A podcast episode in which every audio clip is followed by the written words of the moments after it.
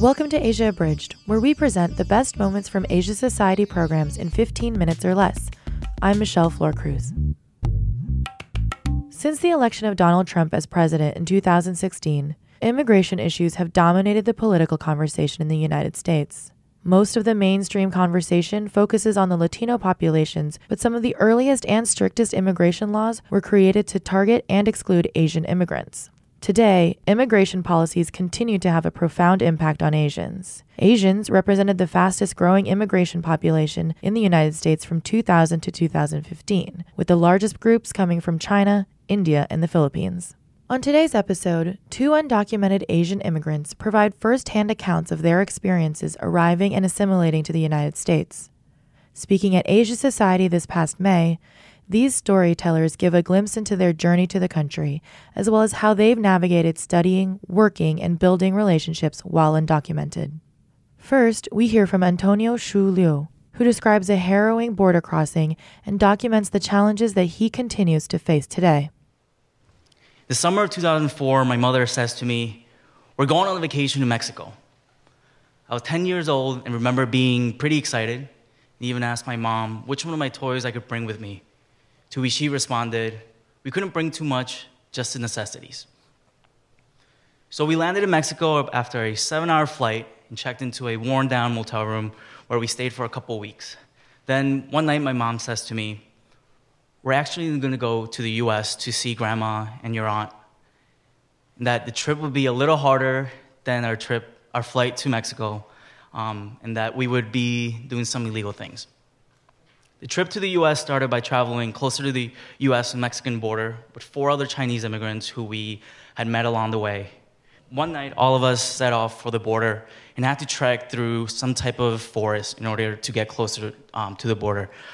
It was pitch black, slightly raining, there were trees all around, and at one point, we were walking single file on the side of a hill. My mother behind me, and the man who would lead us to the US, our coyote, in front of me. I took a wrong step and slipped on some wet leaves. And as I was about to slide down the hill, the coyote uh, somehow saw and grabbed me. He threw me on, on his back and carried me the rest of the way. The hike was a couple of hours long and went into sunrise, at which point we had to hide inside a big bush by the side of a river for about 12 hours until the sun set again before continuing our trek. We made it to our next hotel, and the next part of the trip is the hardest and the scariest. My mom, me, and one of our fellow companions who were traveling together would be the first to cross the border. We were led to a red convertible parked outside of our hotel, and we're packed into the trunk of it. I went in first, followed by my mom, and then followed by the other man whose name I I, I didn't even know. Our drivers were two very nice women who, during the drive, had the top roll down. Thankfully, it was a convertible. Um, and one of the back seats down in order to let me breathe. So I was the first one in the trunk, and um, it gave me the chance of having a little more ease of breathing. After a couple hours of driving, one of them leaned back and whispered, We're getting closer to the border, um, so I'm gonna have to put the seat back up. I said, Okay. I remember the next moments very clearly. Um, my mom was holding me, I could feel her breath on the back of my neck.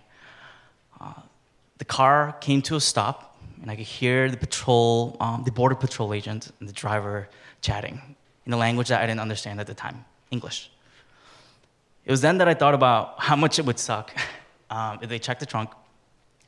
Uh, they didn't, thankfully. Um, our car continued through, and we were in America. It was great.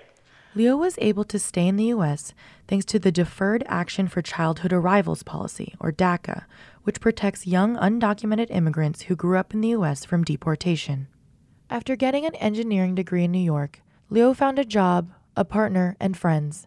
But unlike many of his peers, he lives with the persistent fear of being punished for his undocumented status. Don't argue with anyone on the street. We see police, walk the other way. If someone picks on you, just look down and leave. These were common phrases my mom said to me at the age of 10 as I left for elementary school every day. And still common phrases she says to me now at the age of 24 every day as I leave for work. I understood the inherent and very real fear behind my mom's repetitive, repetitive warnings more and more as I continued through high school. But those years never reached their peak. Um, that fear never reached their peak. Largely because as I graduated high school, as my adulthood was kind of about to begin, in June of 2012, uh, President Barack Obama introduced a policy that would become DACA. I'm one of 800,000 DACA recipients who has the great privilege of being legally able to drive to my local target with a smaller percentage of fear of getting pulled over. I'm one of 800,000 DACA recipients who has the legal authorizations to use my knowledge my degree um, to make the city that I live in better, also known as working. As I continued into adulthood and through college, my growing up continued too. There were some negative experiences, and there were some really positive experiences too. I finished school and received a bachelor's degree, the first one my immediate family before my mom got married. I met my boyfriend of now four and a half years, Keegan, who's in the audience today, and I even got a full time job after graduation. But one experience that's had a large impact on me happened more recently. This past October, my parents and I are semi debating over dinner about whether I should or should not attend the DACA rally and for the first time, like tonight, share my story in front of a couple hundred people. Their argument ultimately teetered on one point what if people find out? Of course, what if the authorities find out? Of course, they already knew I was here. Um, but also, what if our relatives find out? What if the people that live next to us find out? What if the people we play mahjong with find out? Within the Chinese community, there's a culture of unspoken shame with being a dreamer and an undocumented immigrant, and therefore it's something that we keep very close to our hearts and don't share with anyone unless it's really necessary. This in turn results in a culture within the community where resources are not shared and used, where knowledge is not passed along, and just where mutual support doesn't really exist the way that it does in other places. DACA has given me and many others the ability to do a lot of things and live a much more regular life. But I still have to plan my future in spans of two years, which is how long each DACA renewal is. I still can't travel abroad for work, school, or vacation. I still get nervous every time I drive and think about getting reactive the officer asked me what the temporary visitor stamp on my license means. There are 2.8 million other young people who have these fears and even more because they do not have DACA. There are 2.8 million other young people who don't have the privilege of dismissing my mother's repetitive warnings. And that's why we have a lot of work to do, and that's one of the reasons why I share my story. Tereza Lee was the original inspiration for the DREAM Act legislation. Here's her story. When I was seven years old, my dad called my brothers and me into the family living room for a very important meeting. He said, I have a very serious secret to tell you kids. You can't tell anyone outside the family about this. We are undocumented. We don't have this paper that uh, says we're allowed to live here. There's this thing called a green card and a citizenship, and we have neither. We're supposed to go to Brazil, where I was born, or South Korea, where my parents were born. It's complicated. We could even be separated if anyone found out about our status. That's why we cannot tell anyone. The kind of fear that you grow up with when you're an undocumented child is all pervasive. I've shared many stories with my fellow undocumented friends of the recurring nightmares we grew up experiencing with uh, uh, uh, uh paramilitary style police raids, with your, your family members taken away or worse. And with this fear comes a deep sense of isolation. Like most undocumented kids, I also grew up extremely poor. For years, our family lived in a basement in Chicago with no furniture or beds. We slept on hammocks because the basement flooded every time it rained. There was no hot water or heat, and some days we would go without food it was around that time that I started playing the piano at my dad's church. My dad was a pastor who was never quite able to grow his congregation enough to um, uh, be eligible for a religious workers visa. But he did have uh, a wealthy parishioner who, when she found out how we were living, bought us uh, thousands of dollars uh, of worth of uh, new furniture, including a piano for me and I fell in love with the piano. It gave me joy and a sense of purpose, uh, as well as uh, respite from harsher real- realities of life. I became the church's full time pianist by the age of nine, uh, the accompanist for my school choir, and I started winning some local piano competitions. And when I was in high school, I got a full scholarship to the Merit School of Music, and within a year, uh, I won a bigger competition, which meant I got to perform the Tchaikovsky Piano Concerto with the Chicago Symphony Orchestra. And I was the first inner city kid in Chicago's history to do so. It was around this time that uh, the artistic director of the music school where I was attending, Anne Monaco, she called me into her office to ask what colleges I would be applying to. Now, I had always assumed that going to college would be an impossibility for me, especially at that time even if I could get a scholarship, there were no dream teams on campuses back then, no undocumented activists, no support groups. There was no public sympathy. There was just me, a frightened 17 year old girl, and her confused teacher because I sheepishly told her that I wasn't going to college. Anne Monaco, she maintained her composure and simply handed me 10 college application forms and handed them to me and told me to uh, fill them out and return them back to her. And I did what, uh, what she said. And she immediately noticed the missing social security number. I burst into tears. I confessed to her that I was undocumented and asked her to please not report me to the police because I cannot be responsible for separating my family.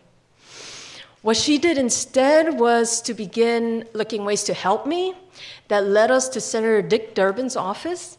And Senator Dick Durbin looked into my case and he saw uh, an outdated, unjust system.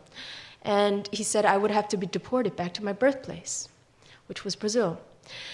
And so, what we did next was we st- started gathering letters of support from every source I knew uh, including my mentors, my teachers, the board of directors of the music school, the donors of the music school, who happened to know Senator Durbin directly.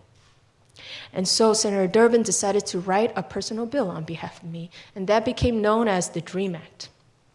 By 2001, I had made it to the Manhattan School of Music in New York City, up, uptown, uh, on a full scholarship.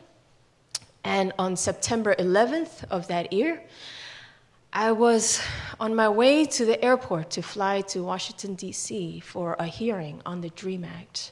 We had 62 votes lined up. It was ready to pass. We may have had 67, which would have ridden a president's veto. And President Bush was ready to sign it into law when all flights were canceled due to the terrorist attacks. In addition to the horror that we all felt that day, what it meant for the DREAM Act was that a bill that was going to be easily and uncontroversially passed would stall for over 18 years. The mood of the country changed that day. The American public became more fearful, particularly of the, uh, the perceived outsiders, and any immigrant friendly legislation was out of the question. Over the next few years, though, the dreamers began bravely coming out of the shadows to tell their stories, to share the stories, leading a national movement, to demonstrate, to organize, to march, to support one another, even change the narrative of, the, uh, of immigration. And most importantly, the Dreamers won public support. Because we're starting to understand what it's going to take for our undocumented mothers and fathers, brothers and sisters, our neighbors, to finally see some justice and to be treated with some respect. And that means, for on our part, that we have to combat this fear that came out of 9 11, that was exploited exponentially to justify a war on terror. To see real justice means combating this fear with love, with empathy and care for our neighbors. For example, making sure that there's a safe sanctuary space in, our, in your own neighborhoods. And I believe that this is the first step to a broader, sane, comprehensive immigration reform. Thanks for listening to the Asia Abridged podcast. If you'd like to hear more, you can check out our show page at asiasociety.org slash podcast, and you can subscribe to the Asia Society podcast on iTunes and follow us on Facebook and Twitter at Asia Society. Until next time, this is Michelle Flor Cruz.